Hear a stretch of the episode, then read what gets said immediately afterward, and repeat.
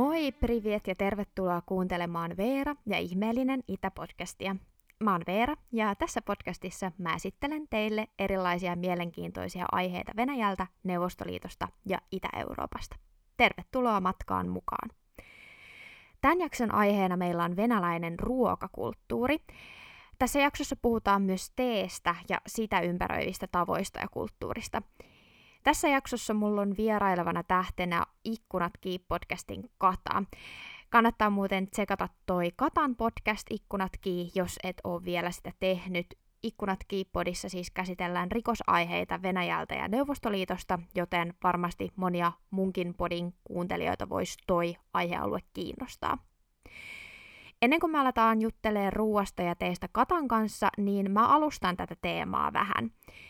Venäläisestä ruokakulttuurista puhuttaessa pitää pitää mielessä, että moni venäläisen keittiön ruoka ei ole ainoastaan venäläinen, vaan ylipäätään slaavilainen.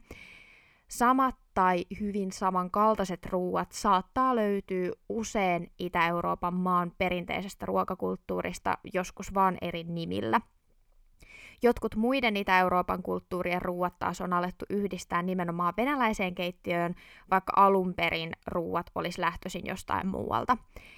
Esimerkiksi punajuuripohjainen borskeitto on alun perin ukrainalainen ruoka, vaikka kyseinen keitto yleensä nykyään yhdistetään venäläiseen keittiöön, ainakin täällä ää, Länsi-Euroopassa. Siksi oikeastaan voisikin puhua laajemmin slaavilaisesta keittiöstä, eikä vaan venäläisestä keittiöstä. Nykyaikainen venäläinen keittiö onkin siis sekoitus eri kansojen vaikutteita. Ylipäätään voisi tosiaan pitää mielessä, että monet muiden Itä-Euroopan kansojen perinteiset ruuat löytyy myös venäläisestä keittiöstä ja toisinpäin. Ruokaan on Venäjällä aina suhtauduttu tosi kunnioittavasti. Perinteisesti myös ruokailuun varattua tilaa ja kaikkea sitä ympäröivää kunnioitetaan. Perinteisesti vieraanvaraisuudesta ja pöydän erikoisasemasta kertoo leipä ja juomakannu talon pöydällä. Perinteinen venäläinen keittiö perustuu maukkaille ja yksinkertaisille talonpoikien ruokalajeille. Perinteisen venäläisen keittiön tärkein väline on uuni, joka on monikäyttöisyytensä vuoksi ollut venäläisen tuvan sielu ja sydän jo tuhansia vuosia.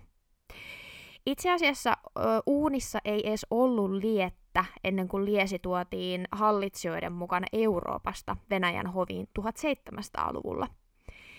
Entisaikaan Venäjällä uunia käytettiin ruoanlaitossa paistamiseen ja leipomiseen. Tämän takia venäläisessä keittiössä on erityisen paljon erilaisia paistettuja ja haudutettuja ruokia. Perinteiset talonpaikasruuat painottu etenkin marjoihin, viljaan ja kalaan ja ruuissa korostui makujen puhtaus. Perinteiselle venäläiselle keittiölle on nimittäin ollut tyypillistä olla sekoittamatta eri raaka-aineita. Näin on sitten korostettu kunkin ruoka-aineen omaa makua. Kalakeitto oli kalakeittoa ja punajuurisalaattikin valmistettiin vaan punajuuresta tämä on tosi nykyään vähän muuttunut, kun ruokakulttuuri on saanut niin paljon uusia vaikutteita eri kulttuureista ja aikakausista. Mun omasta kokemuksesta venäläinen ruoka on kyllä yhä suhteellisen yksinkertaista, mutta ei kuitenkaan mitenkään yksi toikkoista ja tylsää, ja ruoka-aineita kyllä sekoitetaan keskenään nykyään. Kuten saattaa arvata, niin venäläinen keittiö on kehittynyt ja muuttunut vuosisatojen saatossa. Nykyään ei siis missään nimessä syödä samaa ruokaa kuin vaikka 1700-luvulla, mutta näinhän se on ihan ympäri maailmaa. Venäjällä ruokakulttuurin kehitys on tapahtunut sekä tavallisen kansan että palatsien keittiöissä. Eri kansojen kulttuureiden vaikutusta venäläiseen keittiöön selittää yksinkertaisesti se, että sekä historiallinen Venäjän imperiumi että Neuvostoliitto ja nyky-Venäjä oli ja on suuria monikansallisia ja monikulttuurisia valtioita. Sen lisäksi, että pelkästään valtion sisällä on paljon kulttuureita, niin myöskin naapureita on paljon erilaisia, koska Venäjä, Neuvostoliitto, Venäjän imperiumi on niin valtavia maita. Erityisesti venäläiseen ruokakulttuuriin on vaikuttanut eurooppalaiset, tataarit ja kiinalaiset. Turkkilaista vaikutusta edustaa esimerkiksi saslikit eli lihavartaat sekä makaronitaikinan valmistus. Itäisiltä naapureita taas omaksuttiin teejuonti ja pelmeenien valmistus – Läntisiltä slaaveilta tuli borssi, kaalikääryleet ja täytetyt lihapyörykät. Naapureiden lisäksi ruokakulttuuri sai vaikutteita Euroopasta, sillä aatelisten palatsit noudatti nimenomaan länsi-eurooppalaista kulttuuria.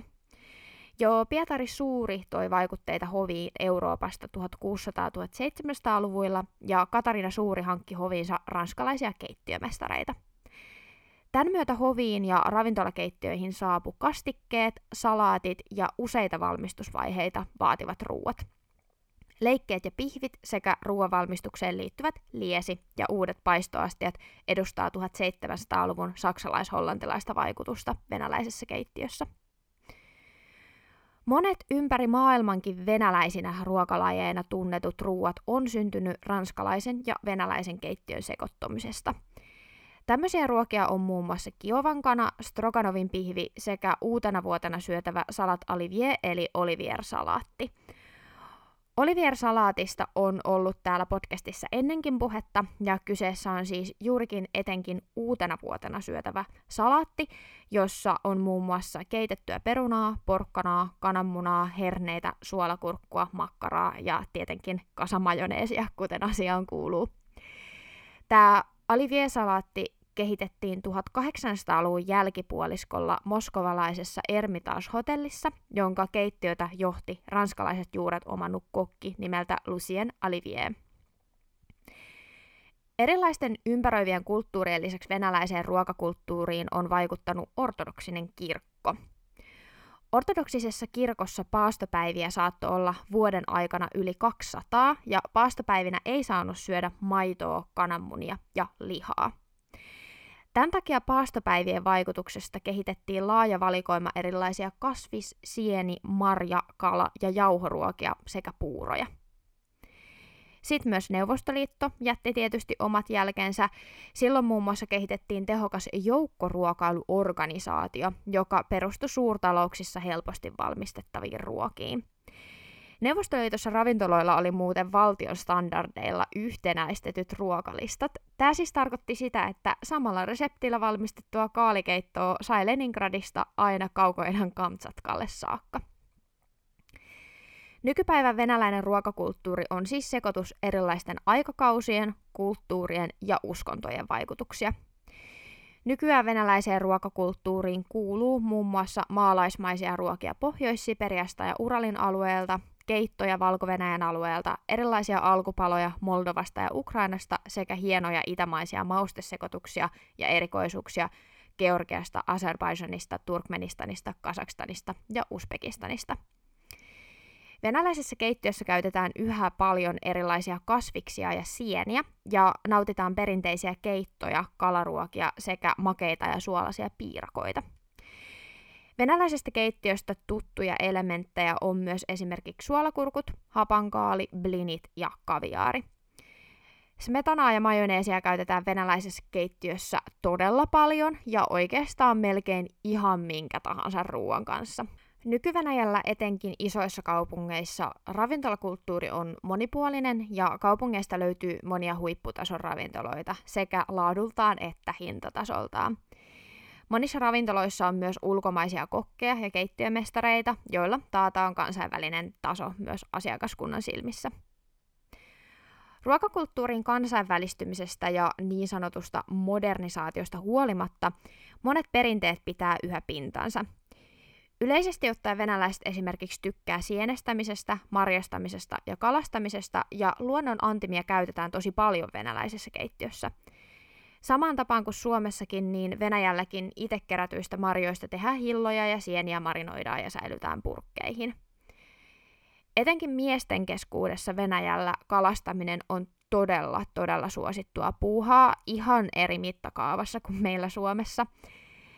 Muuten kalaa käytetään ja valmistetaan aika samaan tapaan kuin Suomessakin, mutta erikoisuutena voisi mainita kalan kuivaamisen. Suomessa kuivattua kalaa ei oikeastaan juurikaan ainakaan enää käytetä, mutta Venäjällä kuivattua kalaa syödään usein esimerkiksi oluen kanssa sipsien tapaa.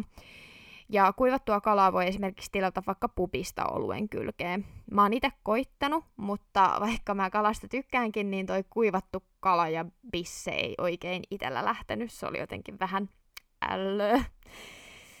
Lisäksi voisi mainita, että monet viljelee vihanneksia omilla datsoilla eli mökeillä. Venäläisille mökeillä on siis hieman erilainen funktio kuin Suomessa suomalaisille. Suomessa mökit on suureksi osaksi rentoutumiseen tarkoitettuja vapaa-ajan asuntoja, mutta Venäjällä mökeillä viljellään ja kasvatetaan paljon kaikenlaista, ja niistä itse kasvatetuista vihanneksista ja hedelmistä sitten tehdään ruokaa, niitä hyödynnetään keittiössä. Esimerkiksi kurkkuja ja tomaatteja suolataan ja marinoidaan purkkeihin ja sitten niitä voi hyödyntää talven yli. Ja esimerkiksi datsalla voi olla vaikka omenapuu tai riippuu vähän alueesta päärynäpuu ja sitten näistä hedelmistä tehdään vaikkapa hilloa tai kompottia, eli tämmöistä mehun ja, ja kiisselin tapasta juotavaa juomaa. Tässä oli pieni alustus venäläiseen ruokakulttuuriin liittyen. Seuraavaksi puhutaan näistä aiheista vähän enemmän ja otetaan jakson vieras Kata studioon.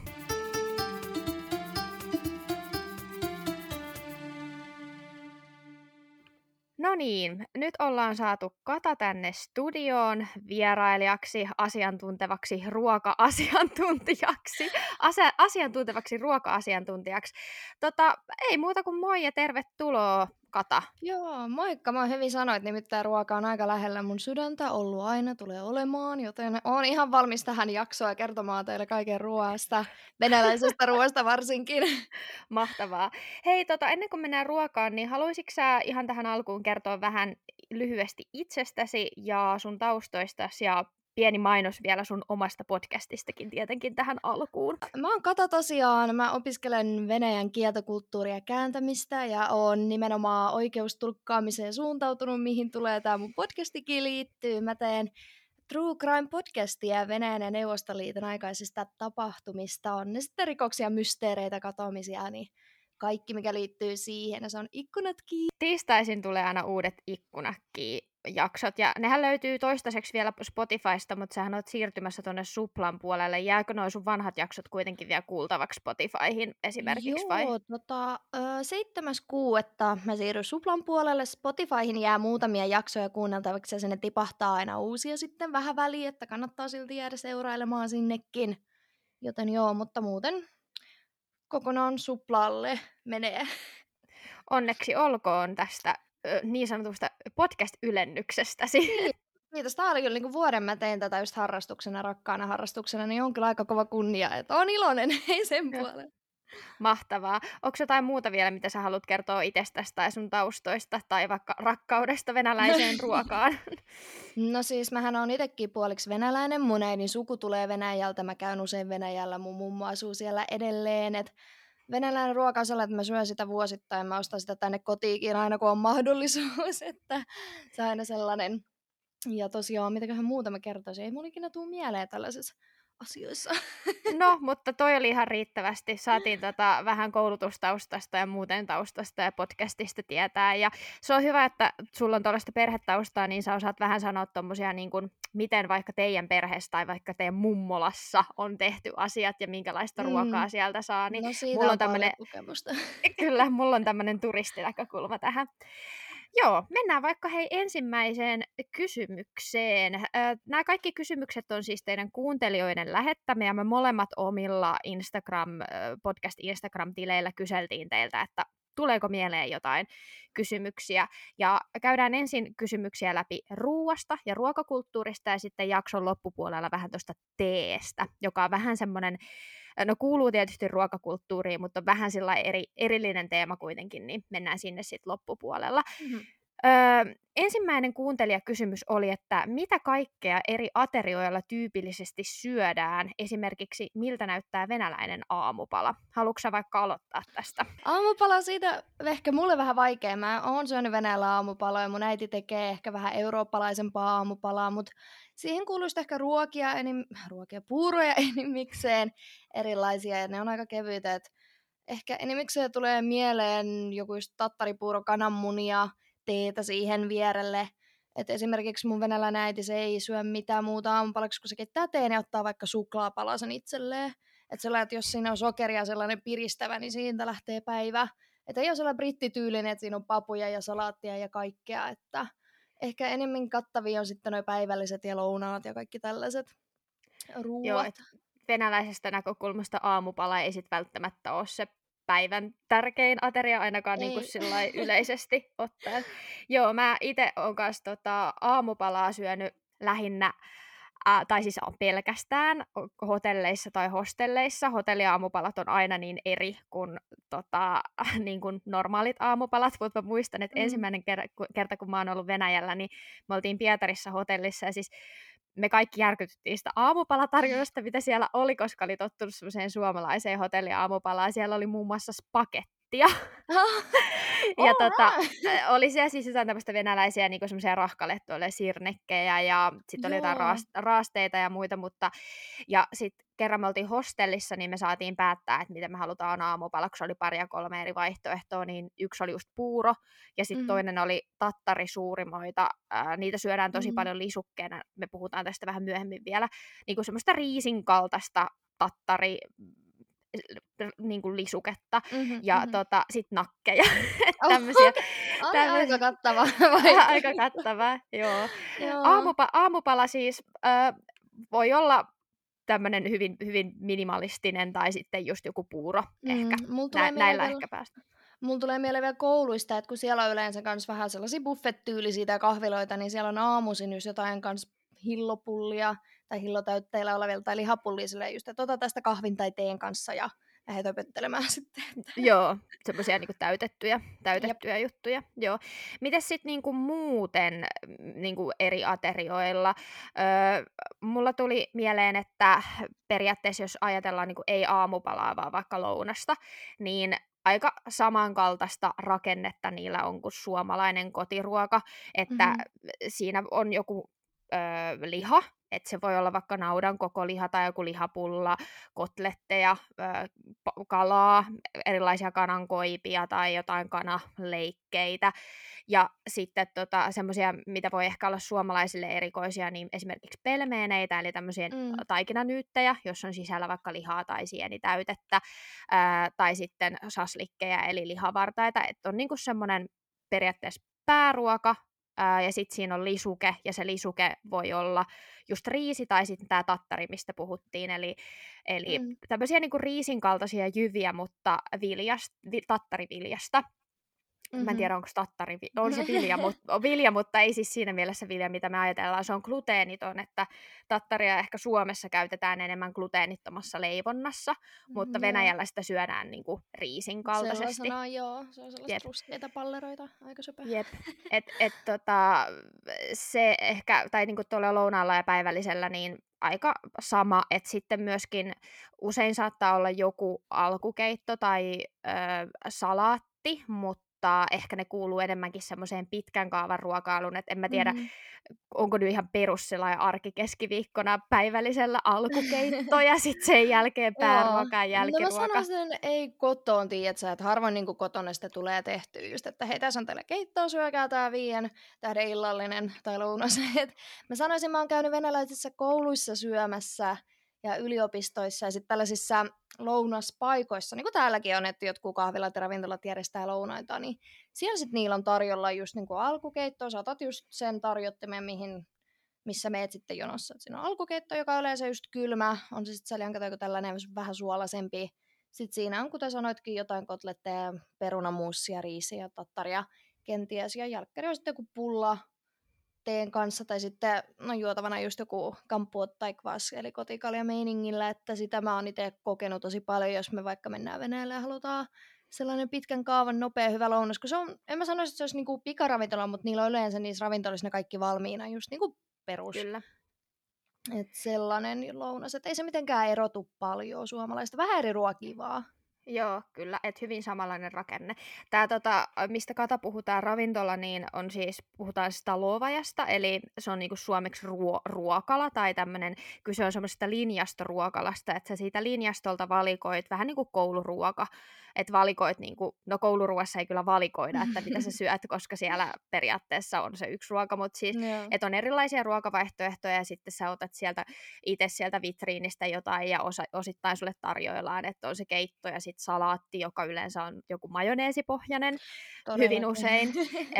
tai sitten voi olla tämmöinen vinagretti, eli tämmöinen rosollin tyyppinen Joo. punajuuripohjainen salaatti, ja sitten just tämä pääruoka ja sitten se jälkiruoka, otatko nyt sen pullan, tai sitten saattaa olla jotain hedelmäsalaattia ehkä mm. joskus, ja tosiaan sanoit tästä kompotista ja kvassista, kvassissa sitkin, että se oli kotikalja, kompotti mm-hmm. on ehkä vähän semmoinen ö, outo sana monelle, niin tämä on semmoinen hedelmä tai marja mehu tapainen asia. Mm, Haluatko se... kertoa enemmän kompotista? No, siis joo, siis kompotti on mulle hyvin lähellä sydäntä. Mun mummo tekee sitä kesäisin aina kaikista marjoista, on se sitten tai hedelmistä, omenakompotti, mansikkakompotti, vadelma, ihan kaikkea. Ja mä sanoisin, että se on ehkä no, kiisselin ja mehun väliltä, että se on vähän niin kuin mehumainen kuitenkin, mutta se maku on niin makea yleensä, niin intensiivinen, että se menee Yleensä mä sekoitan vettä siihen vielä sekaan, mutta venäläiset vetää sitä ihan tosta noin vaan, että se on heille hyvää, kuten sanoin, sokeri on heille lähellä sydäntä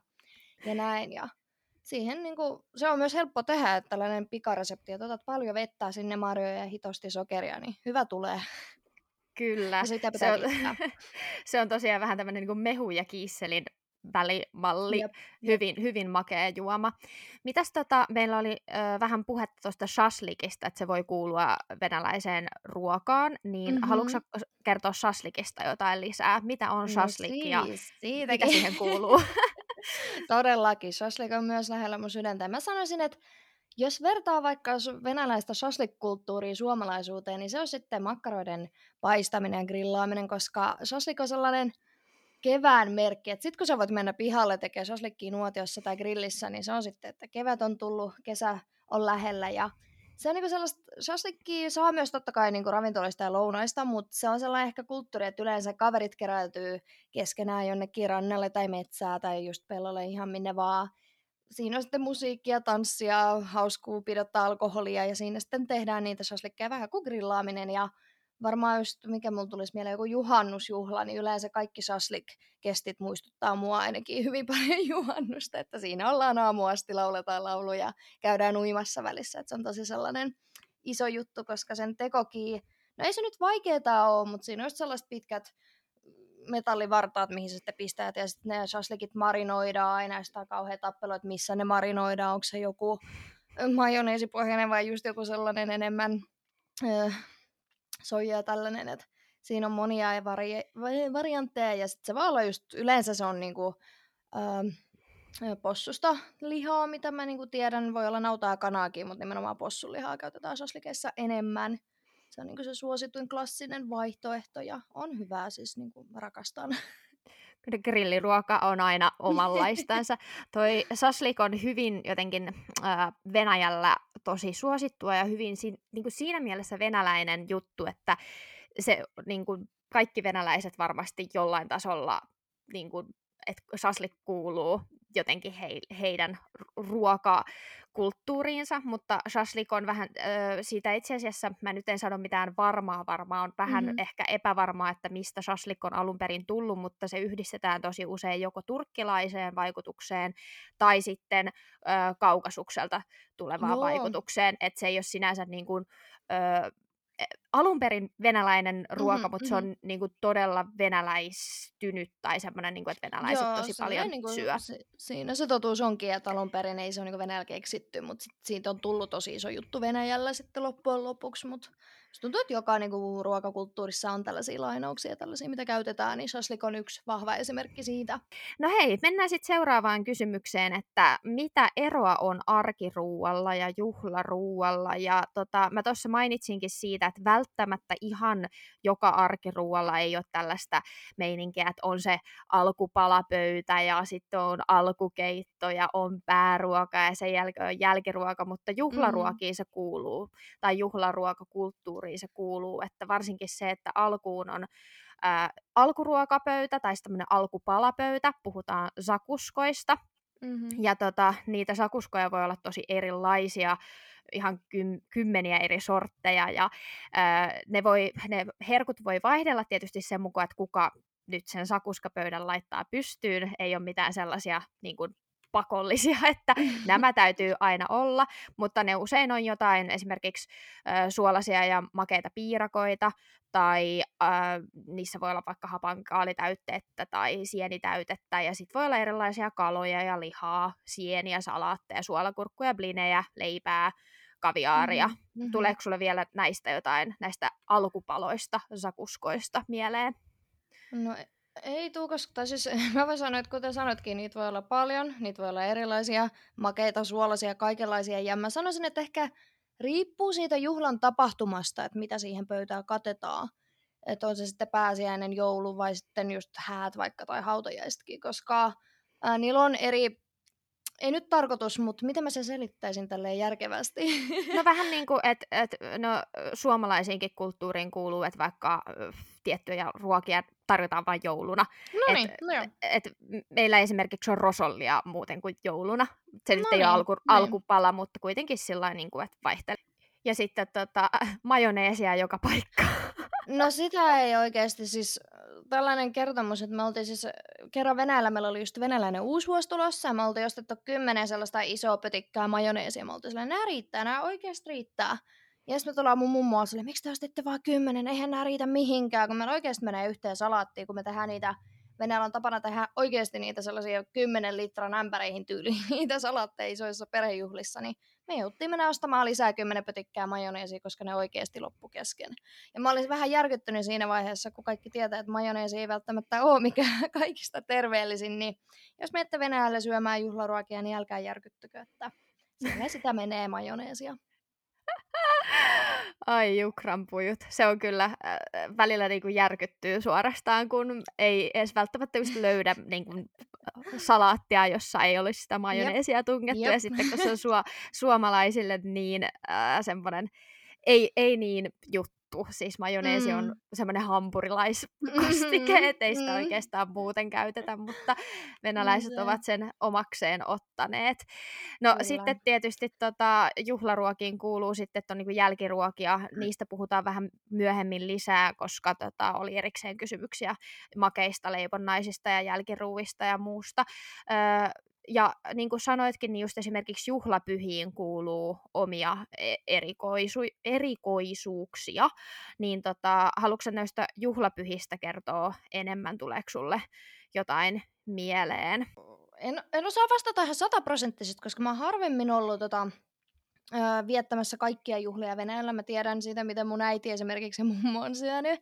Juhla, ennen juhlapyhiä siis siinä on sellainen juttu, että tosi usein venäläiset paastoo ennen sitä, että se kuuluu myös uskonnollisuuteen, tulee hyvin vahvasti, että esimerkiksi pääsiäisenä ja joulupaastoissa ei syödä lihaa, esimerkiksi mitään eläinpitoisia tuotteita tai yritetään vältellä niitä, niin sitten kun tulee se pääsiäinen, niin sitten just niitä ruokia, mitä ei ole saanut syödä paaston aikana, niitä sitten löytyy aina sieltä pöydältä. Just lihapainotteista, maitopainotteista rahkaa esimerkiksi, on todella paljon. Sitten esimerkiksi pääsiäisenä Venäjällä on kova juttu, mä en tiedä onko Suomessa, niin rahkaa rusinasekoitus. Yksi, y, yksi se passaako se on? Joo, pa- pasha. Mä perillä näistä.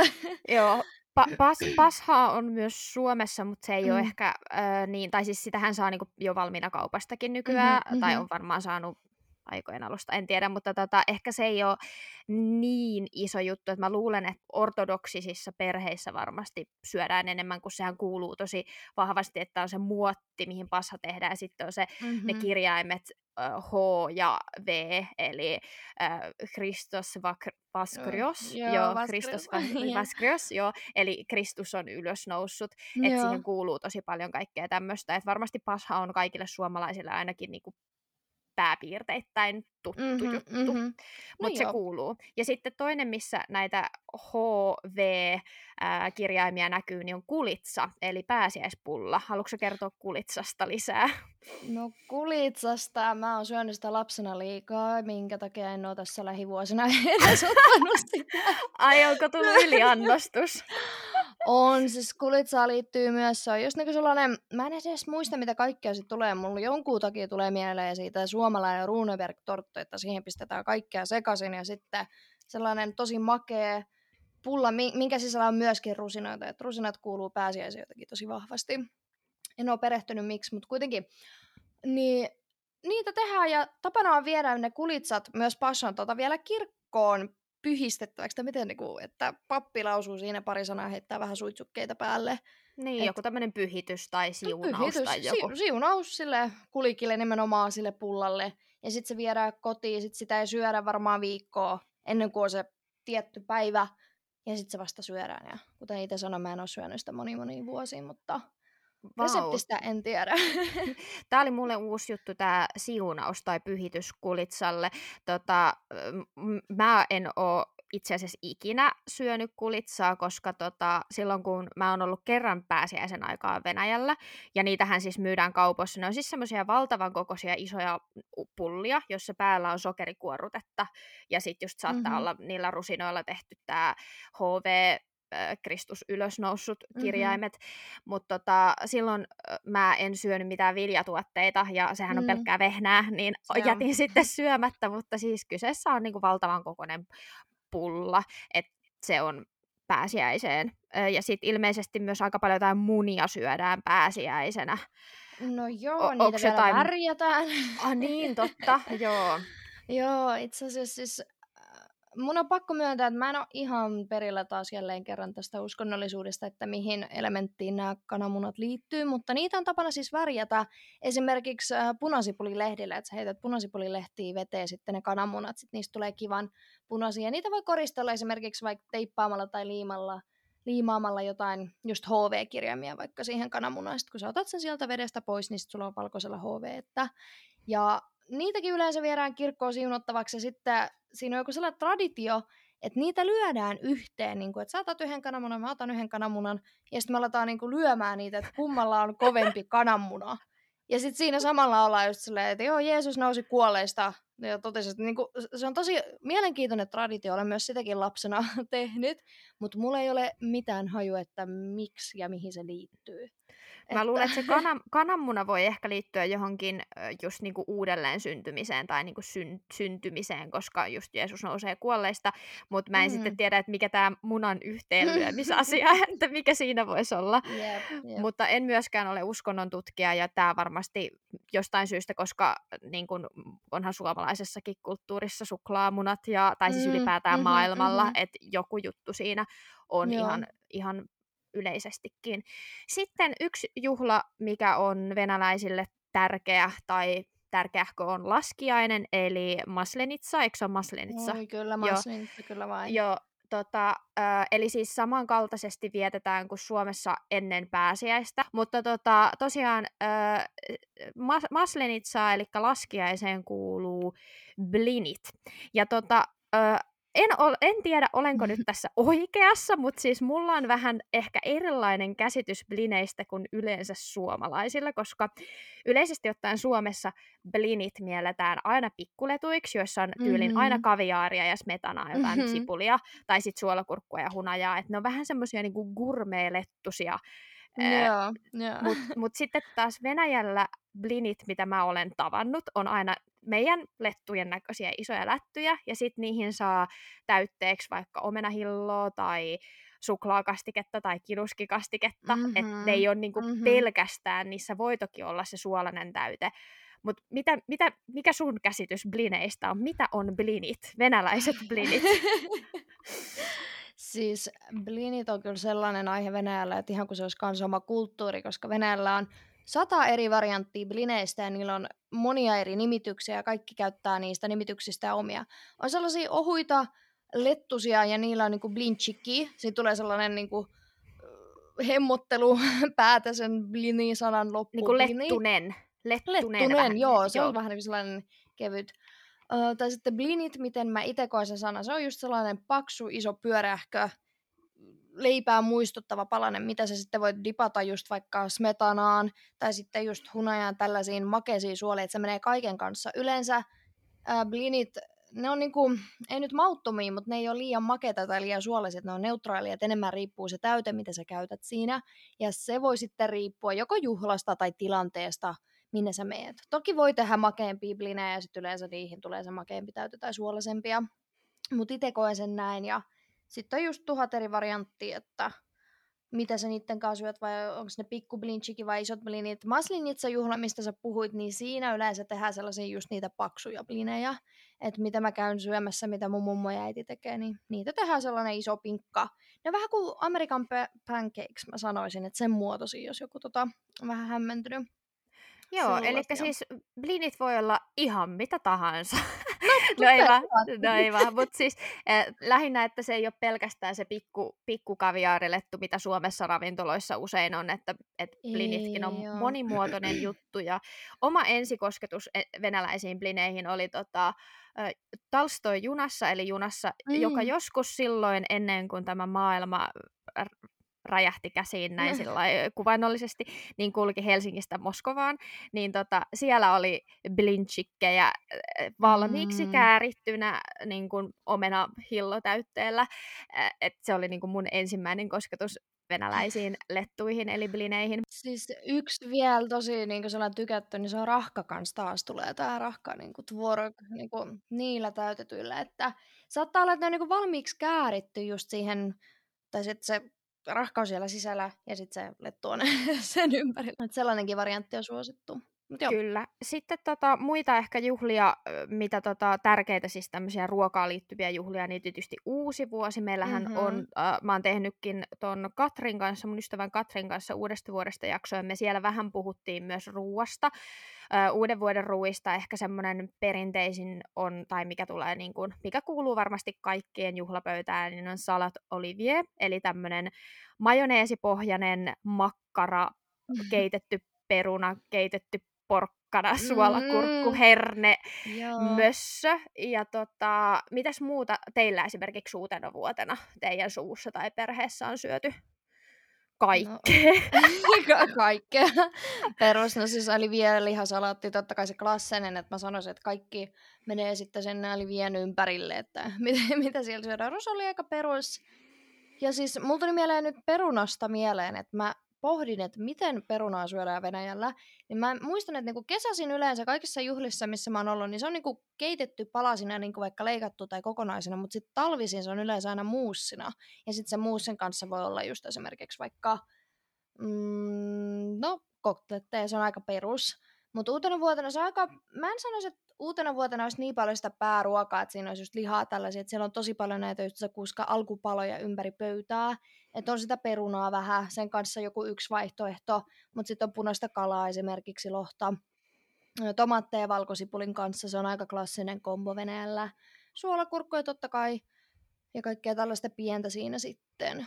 Ja champagnea totta kai menee kaviaari on just sellainen spessu juhlissa, kuten uusi vuosi. Jokaisen pöydästä löytyy ainakin yksi purkki, että tällaisia tulee pakollinen. mieleen. Jep, jep. Joo. Tuleeko sulla jotain muita juhlia tai jotain juhlaruokia, mitä haluaisit kertoa? Mä luulen, että toi pääsiäinen uusi vuosi, just maslenitsa on ehkä semmoisia ruoan kannalta olennaisimpia. No on joo, siis jos miettii vaikka niinku joulua, niin Venäjällähän ei sinänsä silleen vietetä joulua niin. joulua. Että olisi kunnon ruokailut, että just noin kolme oli varmaan ne tärkeimmät.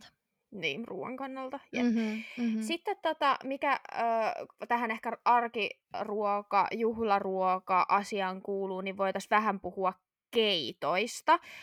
Keitot, just me puhuttiinkin, että just vaikka jossain lounasaikaan, niin on usein, että ottaa sitten niinku sen pienen keiton ja sitten pääruuan. Ravintoloissa just, että jos käy niinku syömässä ihan perus semmosessa, mikä se sana on, semmoinen niinku menuravintola, että menet pöytään, no, otat menuun. Alakarte ravintola. Joo, eli ei tämmöinen linjastoravintola, vaan ihan uh-huh, perus, mene, uh-huh. mene pöytään, ota lista, valitse ruokaa, niin just tämmöisissä paikoissa niin on niinku usein ehkä ottaa sen alkukeiton ja sitten sen pääruuan. Mm-hmm, mm-hmm. Ja tota, on muutamia semmoisia venäläiseen keittiöön kuuluvia peruskeittoja, ja tota, mm-hmm. niistä ehkä sellainen tunnetuin on Borsch, joka itse asiassa ei ole alun perin venäläinen, vaan u- mm-hmm. ukrainalainen, Ukrainasta Venäjälle tullut keitto, ö, joka on siis punajuuripohjainen, ö, ja sitten siinä on liha, kaalia, sipulia, mm-hmm mutta resepti voi vähän vaihdella varmasti joo, per- joo. perheestä ja alueesta riippuen. Venäläisessä keittiössä on siis sekä kylmiä että kuumia keittoja, ja tota, joskus aikoinaan niin kylmiä keittoja on etenkin syöty kesällä ulkotöissä. ja sitten niiden säilyvyys on perustunut happopitoisuuteen, koska ne tehtiin usein kotikaljaan. Ja yksi tämmöinen esimerkki tämmöisistä keitoista on akroska, joka on siis vähän niin kuin kylmä kesäkeitto. Mm-hmm. ja tota, ö, tässä on nyt tämmöinen vastakkainasettelu, että joko ihmiset tykkää tehdä sen äh, kvasista, eli kotikaljasta, tai sitten kefiiristä, eli piimästä. Ja mm-hmm. suomalaisen korvaan nämä molemmat kuulostaa siltä, että hyi helvetti, miksi, mutta miten teidän perheessä? Tehdäänkö akroska kumpaan, kefiiriin vai kvassiin, ja mitä siinä on siinä keitossa? Kvassiin, kvassi, se on aina ollut kvassiin me, meillä. Se varmaan just riippuu tosi paljon alueesta ja perheestä, että et kun sitä syödään oikeastaan lapsesta lähtien, niin sit sä totut siihen yhteen varianttiin. Ja sit se on vaan se ainut oikea tapa. Ja minä olen kotikaljan puolella. Ja tosiaan kesäisin, se on tosi raikas, hyvä, sellainen happamainen keitto, mihin voi tulla mitä vaan. Yleensä siinä tulee kurkkua, jotain makkaraa, yleensä lauantai makkaran tyylinen makkara, kananmunia, sipulia, herneitä, oikeastaan kaikkea mitä kaapista löytyy, et kunhan se niin sun maku on hyvä. Et tota, toi oli tuolla ehkä pohjeesta siihen just esim. ruohosipuli leikataan päälle koristeeksi tilliä, voi tulla perunaa menee kans yleensä siihen. Ja se on niinku raikas hyvä, mielenkiintoinen keitto. Maistamisen arvoinen. Joo, mä itse asiassa öö, olen varmaan kerran itse asiassa maistanut akroskaa, mutta mä muistaakseni, öö, mä nyt ihan varmaan, mun mielestä se oli kefiiriin tehty, mm-hmm. mutta ehkä tälleen suomalaisena se piimäpohjainen tai maitopohjainen niin kuulostaa fiksummalta, koska meillähän Suomessa kesäkeitto, joka on mm-hmm. siis maitopohjainen kasviskeitto, mutta se on kuuma. Ja hyi yeah. helvetti, mä oon aina vihannut sitä, se on ollut ihan hirveetä, mutta siis siihen on kuitenkin tottunut, että se on niin kuin maitopohjainen, että toi kotikaljapohja ehkä siinä Joo. mielessä vähän. Mutta tota, ehkä se olisi semmoinen kun myöhemmin keskustellaan, että mitä pitää maistaa, kun menee Venäjälle, niin ehkä tämä olisi semmoinen, niin että jos jostain... kieltämättä. Ku, mutta kuumalla, kuumalla kelillä etenkin ilmeisesti jees, koska se on kylmä no se keitto. Se. Ö, sitten tota, toisia tunnettuja keittoja Venäjältä tai Itä-Euroopasta, slaavilaisesta kulttuurista, niin on tämmöiset kuin seljanka tai mm-hmm. venäläisittäin soljanka tai sitten tota, rassolnik. haluatko kertoa näistä keitoista enemmän? Onko sulla, tota, onko teidän perheessä esimerkiksi tapana näitä tehdä? No, mä itse en tykkää kyseisistä keitoista. Kummastakaan. Mä Kummastakaan, koska siis mä itse koen, että on hyvin samantyyppisiä. Mä en tiedä, eihän ne periaatteessa, jos näin miettii, paljonkaan eroa mun mielestä. Toisistaan. Mitä mä maistan niin toisistaan. Et, mä sanoisin, että jopa samantyyppisiä kuin borscht, mutta siihen ei tule punajuurta. Ja vähän shityylinen shi on sitten, mitä sen niinku kaalikeittomeiningillä. Mutta kun rassolnikosella, että siihen vielä heitetään jotain just taas makkaroita ja jotain siellä oli yksi joku ingredientti, ingredientti mistä mä en Olisiko erityisesti ollut suolakurkku? Varmaan se. siihen ainakin mä muuten käytetään. siis Joo, mä muuten tykkään suolakurkuista, mutta sitten kun se on keitossa, niin jotenkin sen tulee sellainen hyvin erikoinen fiilis. Ja mä oon ei tää niinku sovi mun makuun. Vaikka monet tykkää, se on just tosi klassinen hyvä keitto Venäjällä, mutta en niitä välitä. Joo, mä en ole ikinä maistanut rassolnikkia, sen takia mä halusin, että sä kerrot tästä, mutta siis näin niin kun, mm. ö, suoraan tästä nyt siis googlasin samalla, mm. että mitä ihmettä siihen tuleekaan, niin ö, Wikipedia, rakas Wikipediamme kertoo, tämä on käännetty englannista, rassolnik on perinteinen venäläinen keitto, joka on valmistettu suolakurkuista, helmiohrasta ja sian tai naudan munuaisista. Mutta, mutta tämä voi ehkä olla myös sellainen, että et totta kai niin kuin vaihtelee, että välttämättä näitä munuaisia ei niin kuin käytetä niin mm-hmm. paljon. Mä luulen, että nykypäivänä muutenkin noin sisäelinten käyttö on vähentynyt huomattavasti, niin mm-hmm, voi olla, että mm-hmm. sitten. Mutta toi seljanka tai saljanka on, mä itse tykkään seljankasta tosi mm-hmm. paljon. Ö, sekin siis vaihtelee hirveästi, että niin kun, mitä siihen tulee, mutta yleisesti ottaen se on niin kun, tomaat äh, ei tomaattikeitto, vaan siis keitto, mikä on maustettu tomaatilla, että se on punasta, se liemi, mm-hmm. ja siinä on pieni tomaatin maku. Sitten mä oon itse syönyt just niin kuin viimeksi, kun söin äh, seljankaa, niin siinä oli, se oli kalakeitto, eli siinä oli lohta, mm. jotain valkoista kalaa, ehkä seitiä, ja sitten usein siinä on oliiveja. Joo. mikä kuulostaa, kuulostaa tosi oudolta, mutta I like it, se on hyvää. Mä just itse asiassa tänään mun poikaystävälle sanoin, että voisiko mä tehdä meille seljankaa joku päivä, ja sitten mä selitin sille, mitä siinä on, sitten se oli, että hyi helvetti, no etkä tee, mä ei kun se on oikeasti hyvää. Mutta siis joo, siinä, siinä on just usein tomaat, vähän niin kuin sellainen tomaattiliemi, ja sitten just oliiveja, mm-hmm. kala tai makkara tai sieni ja mm-hmm. sitten jotain kasviksia. Joo, tästä tuli sellaisia niin kuin loppupäätöksiä, että venäläiset keitot on muuten aika samanlaisia, mutta siinä on joku dominoiva outo asia. ja outo asia. Se. niin. niin, että se on niinku, että muuten ihan ok keitto, mutta sitten siellä on suolakurkkuja tai Joo, oliiveja. Tai oliiveja, ja sitten sä oot hmm, ja ei se munu ainakaan minua paljon tota, houkutellut, mutta jokainen tyylillään kieltämättä. Joo, mutta nämä oli ehkä tämmöisiä perinteisiä venäläisiä keittoille. Bors, joka on siis ukrainalainen oikeasti, mm-hmm. mutta venäläiseen keittiöön myös kuuluva bors. Sitten shi, eli toi kaalikeitto, mm-hmm. hyvin samantyyppinen kuin suomalainen kaalikeitto. Öö, sitten toi akroska, saljanka ja rassolnik. Ne voi olla semmoisia mm-hmm. niinku kokeilun arvoisia, mutta bors Kyllä. on ehkä helpoin semmoinen siitä, siitä kannattaa lähteä liikkeelle. Mä luulen, että suurin osa tykkää Porschista. yes. Seuraava kysymys olisi, että mitkä on perinteisimpiä venäläisiä leivoksia ja tyypillisimpiä jälkiruokia ja makeita tarjoiltavia? Entä mikä olisi paras makea leivonnainen venäläiseen tapaan? Haluatko aloittaa tästä? Joo, no siis jälkkäriaihe on tosi hyvä. Mä tykkään jälkiruoista. Rakastan venäläisellekin. Se on sellainen aika läheinen, mutta tota, ää, Venäjän jälkiruoka on tosi mielenkiintoinen ainakin itselleni, koska olen kokenut, että siitä joko tykätään tai ei, mikä on aika tyypillistä, mutta niitäkin jälkkäreitä löytyy paljon paljon erilaisia, just esimerkiksi niissä Stalove-ruokaloissakin. Ja mulla tulee heti ensimmäisenä mieleen venäläisestä jälkiruoasta joku kakkupala, kuten esimerkiksi klassinen midavik, mitä on tosi usein tarjolla näissä Staloveissa, missä mä oon ainakin käynyt. Onko se joku hunajakakku? Se... Hunajakakku, joo, aivan ihana, siis rakastan sitä tosi paljon. Tai sitten just se voi olla joku lasi mehukeittoa, just tätä kompottia, mitä jo syödään myös ruoan kanssa.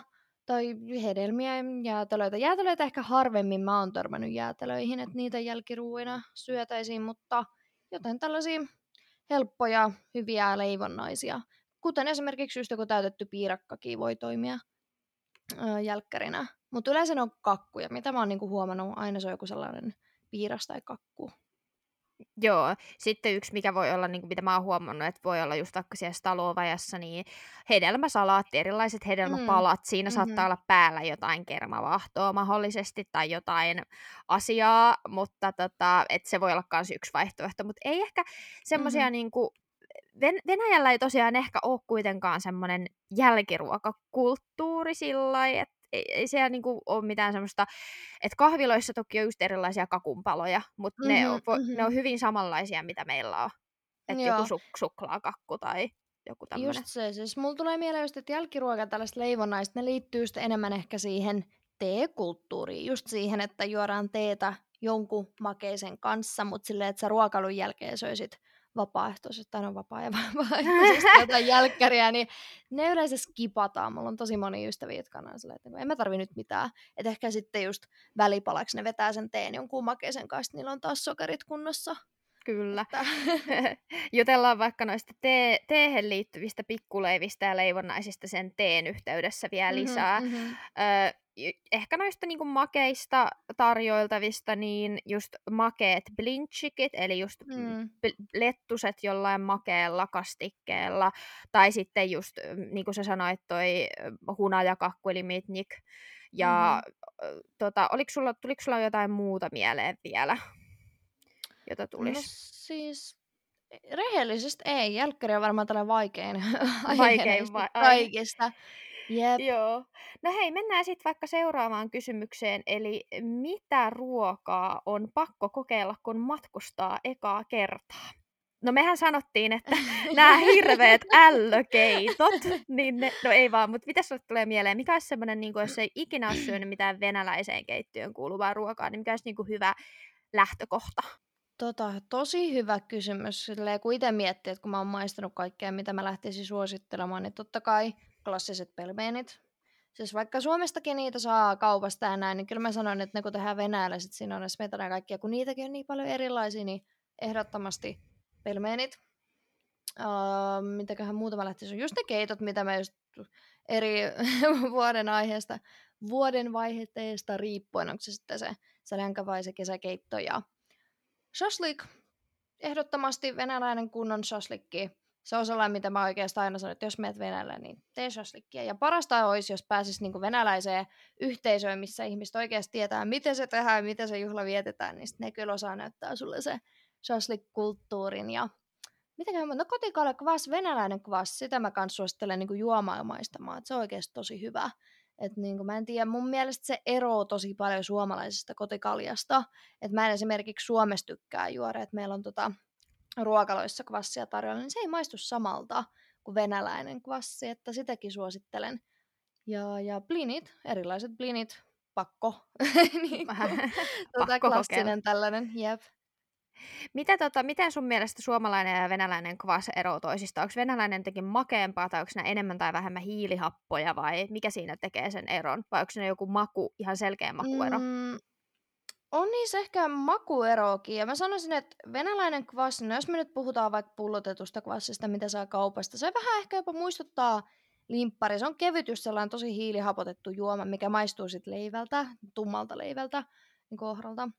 Joo. Kun sitten taas suomalainen, se on tosi sellainen, miten se sanoisi, painavan makuinen, no ei, mutta se on just sellainen, tiedätkö, tosi intensiivinen, että se on mm. sellaista litkuu, niin mä en tiedä, onko se sitten koostumus, mikä mua niin ällöttää, mutta ja tosi vahva, vahva maku suomalaisessa niin. kotikaljassa suomalainen kotikaljahan ei ole hirveän hiilihappo, niin kuin hiilihappopitoinen, että se ei sinä, sinänsä ole niin kuin siinä mielessä kevyt, mutta tota, mm. mä, mä siis rakastan kotikaljaa. Mm.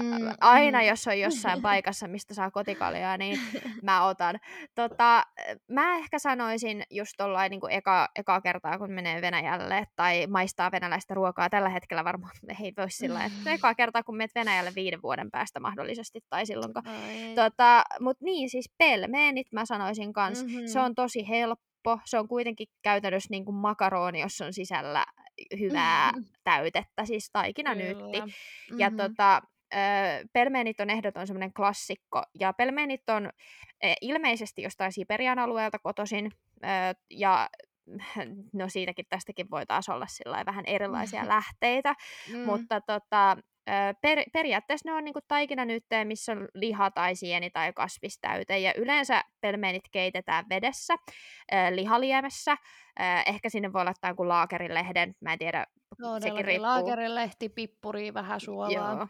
Että tämä on myös tämmöinen niinku just, että haluatko sen lihaliemen vai perusveden vai mi- missä, missä. Ja sitten myöskin ö, ilmeisesti joku saattaa joskus sitä paistaa, mun mielestä niinku ehdottomasti keitettynä, mm. mutta voi, voi myös paistaa. Ja tota, mä oon ymmärtänyt, että aika usein pelmeenejä tehdään venäläisissä perheissä vähän semmoisella talkoomeiningillä, että tehdään niinku iso määrä ja sitten pistetään pakkaseen valmiiksi.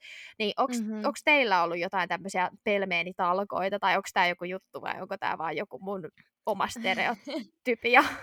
siis mä sanon näin, pelmeenien valmistaminen on yksi iso työmaa, joten kyllä olet oikeassa. Siis jos sä lähdet tekemään perheen kanssa pelmeenä, sä teet ekasen taikinan, Mä en muista, mä joskus lapsena tehnyt sitä taikinaa. Se ei ole kauhean vaikea, mutta just ne kaikki prosessit ja nää, ja sitten kun sitten tulee niin paljon, kun se on niin sellaista hien motoriikkaa meiningillä, että sit sä teet sellaisella lasilla pyöreän muotoisia muotteja niistä taikinoista, sitten sä pistät sinne lihan väliin, sä painat ne yhteen, niistä pitäisi tulla nätin näköisiä.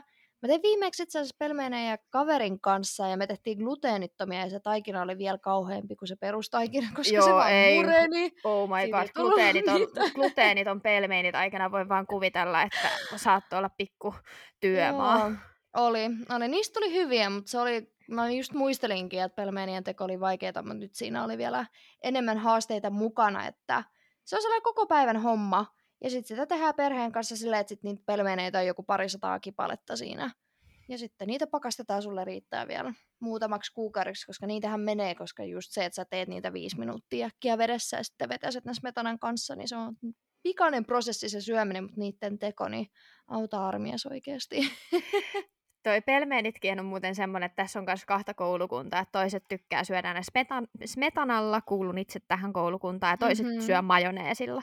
Ja tämä majone, mä en kanssa tämä majoneesi, sitä saa muutenkin niin kuin joka ruuassa, niin ehdottomasti smetanalla mun, mie- mun yep. mielestä. Yep. Ja hei, Su- Suomessahan pelmeenejä saa ihan ruokakaupasta pakaste, hyllystä, öö, on erilaisia vaihtoehtoja, että jos niin kuin haluaa tämmöisen nopean kosketuksen venäläiseen ruokakulttuuriin, kulttuuriin, niin ei muuta kuin tota lähimmän vähän isomman, paremmin varustellun kaupan pakastealtaalle. Ihan joku Prisma mm-hmm. tai K-City Market, niin löytyy kyllä. Joo, tai, kyllä sitten, tai sitten jos on omassa kaupungissa joku tämmöinen, aika usein tämmöisissä Eesti-marketeissa, viro, virolaisissa kaupoissa, niin on usein jotain venäläisiä tuotteita, niin tota, sieltäkin saattaa sitten, tai hyvin mm-hmm. todennäköisesti löytyy jos haluaa tämmöistä pientä puotia kannattaa mieluummin. Öö, sitten öö, venäläisiä lohturuokia. Mikä olisi sun mielestä venäläinen, hyvä venäläinen lohturuoka? Mä sanoisin, perinteinen lohturuoka, mitä mä syön yleensä Venäjällä, se on joko suklaa, tai sitten, tai kuulostaa ehkä mielenkiintoisen, mutta sushi siis, sushi on sellainen, että niinku, varsinkin naiset Venäjällä rakastaa sitä yli kaiken, sitä menee siellä. Siellä musta tuntuu, että susipaikkoja on enemmän kuin pizzerioita Venäjällä. Et sanoisin, että suklaa ja sushi. Ei yhdistettynä, mutta kuitenkin. Siis oikeasti tämä susi-juttu, Venäjällä se on oikeasti ihan sika iso juttu. Se susi-juttu on iso juttu. Juu, kyllä, hienosti se on. Ei, mutta siis äh, oot ihan oikeassa. Äh, siellä on niinku susipaikkoja joka kulmalla ja susia just syödään tosi paljon. Äh, Venäjällä on kehittynyt tietynlainen vähän niin kuin oma susikulttuuri. Se on vähän erilaista kuin Suomessa, ehdottomasti parempaa, paljon maukkaampaa, paljon enemmän makuja. Ja sitten yksi, mm-hmm. mistä venäläiset tykkää, koska kaikki maitotuotteet on in, niin Philadelphia-juusto. Et, et oh. niinku, jos Suomessa sä otat jonkun Philadelphia-rullan, mä en tiedä on jo, jo, joskus on jotain semmoisia, että saattaa tuoda juustoa, niin sitä saattaa mm-hmm. olla semmoinen pieni, joku nuppineulan pään kokoinen paska siinä. Mutta siis venäjäläistä Philadelphia-juustoa, jos otat semmoisen Philadelphia-rullan, niin sitä on semmoinen kunnon möntti siellä sisällä. Kyllä. Ja, tota, ja susi on sillä kuitenkin edullista, koska Venäjällä kaikki on edullista verrattuna mm-hmm. Suomen hintatasoon, niin, niin kuin kyllä mä, mäkin siis monesti Venäjällä syö sitä susia, mm. että vaikka se mm. ei ole mm-hmm. missään nimessä venäläinen ruoka, niin se on siellä iso juttu. Se on. Ja mm. sitten myöskin ravintoloissa, jotka ei ole susipaikkoja, niin kaikkialta saa, siis Joo. ihan sama mihin ravintolaan sä meet, niin siellä on susia ja pizzaa niin kuin tarjolla. on, on. Aina. Mm-hmm. Joo. Se oli mullekin silleen, että äh, varmaan ensimmäistä kertaa mä kävin kunnon ravintoloissa ravintoloissa silloin, kun mä olin itsekin Tverissä vaihdossa. Ja siellä me kavereitten kanssa käytiin maistelemassa eri ruokia ja kyllä niin kuin sekä suomalaiset, suomalaiset kaverit että minä oltiin vähän järkyttäneet, että, sille, että niin kuin miten on mahdollista, että niillä on oikeasti kymmenen sivun meno ja siellä on ne perusvenäläiset ruoat, sitten tulee se aasialainen sushi, sitten siellä tulee pizzaa ja kaikenlaista tällaista kaikkea mahdollista. Me ollaan niin wow, no tämä on, tää on monikulttuurinen ruokamesta kieltämättä, mutta siis susista vielä palaan, koska rakastan sushia itsekin yli kaiken.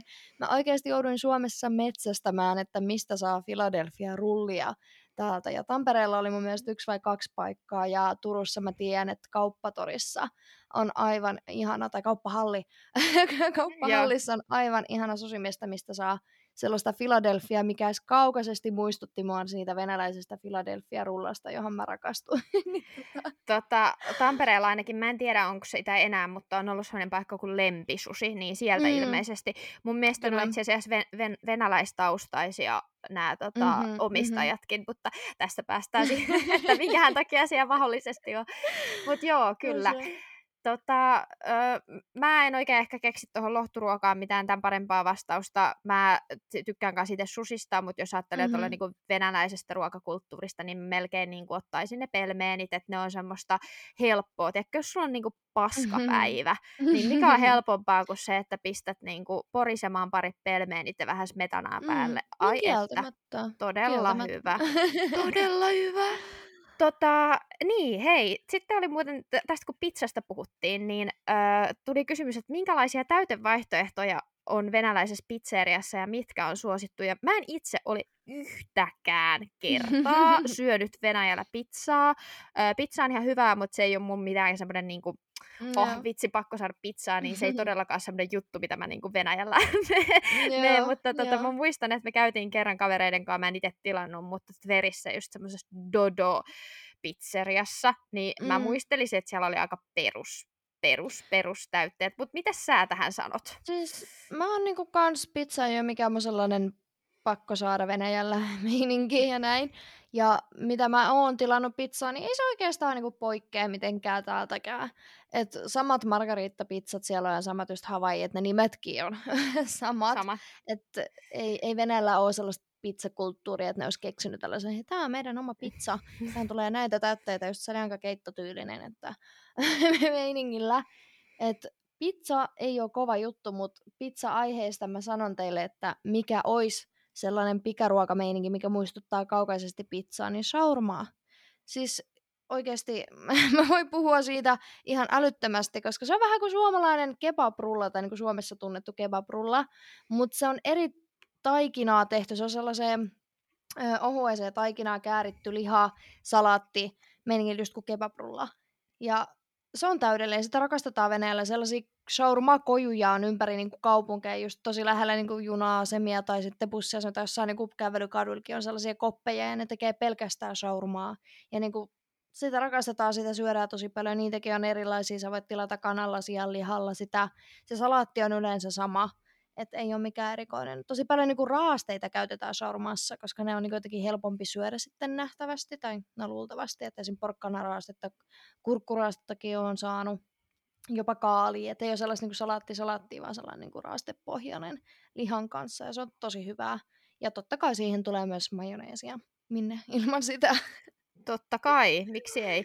Mä en, tota, mä en itse, tai siis mä oon ehkä niinku Suomessa jossain syödä varmaa, mutta tota, mä en Venäjällä, mä en muutenkaan, siis just mä käyn aina siellä jossain venäläisissä paikoissa, mm. ja sä varmakin on, tiet, no, mistä se onko se Libanonista alun joo, perin, tai, jo, tai jostain lähi, Lähi-idästä kuitenkin, niin mm-hmm. niin tota, just semmoinen äh, niin kansainvälinen hyvä pikaruoka, mutta mä en ole just varmaan ikinä Venäjällä oikein onkohan mä käynyt Venäjällä ylipäätään niinku kerran mm-hmm. mäkkärissä, mm, ehkä, mm-hmm, mm-hmm. ehkä kerran jossain KFCssä, että mulla on tosi vähän tämmöistä niinku kosketuspintaa tälle, että minkälaisia eroja tämmöisissä niinku kansainvälisissä pikaruokameiningeissä mm-hmm. siellä on. Mm-hmm. Joo, mutta tosiaan pit, pit, pizzasta ei osattu oikein sanoa mitään. Siellä on sa- melkein, melkein sama, same same, mutta Venäjä Venäjä. Tota.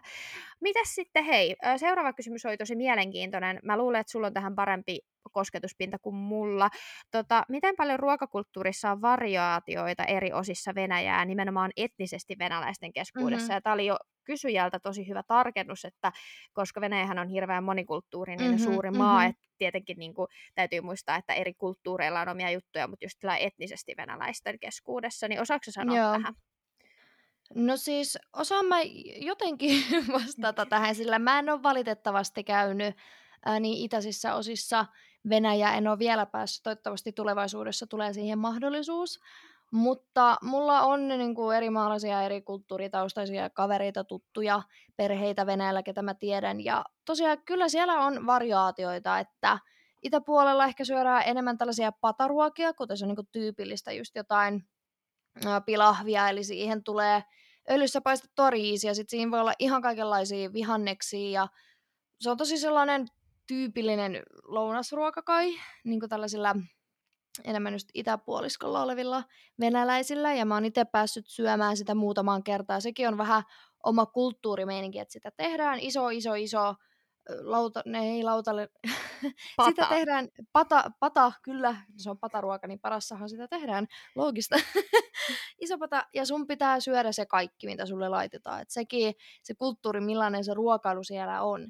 Te ette istu pöydän ääressä yleensä, kun te syötte näitä pataruokia itäpuolella, vaan lattialla, että sekin oli mulle uusi juttu, että noita ei ikinä päässyt kokeilemaan ennen kuin sitten pari vuotta sitten. Ja sitten sulle laitetaan ruokaa, sä syöt sitä ja et sä, voi, et sä voi lähteä sieltä ennen kuin oh, sä siellä lautaset tyhjäksi.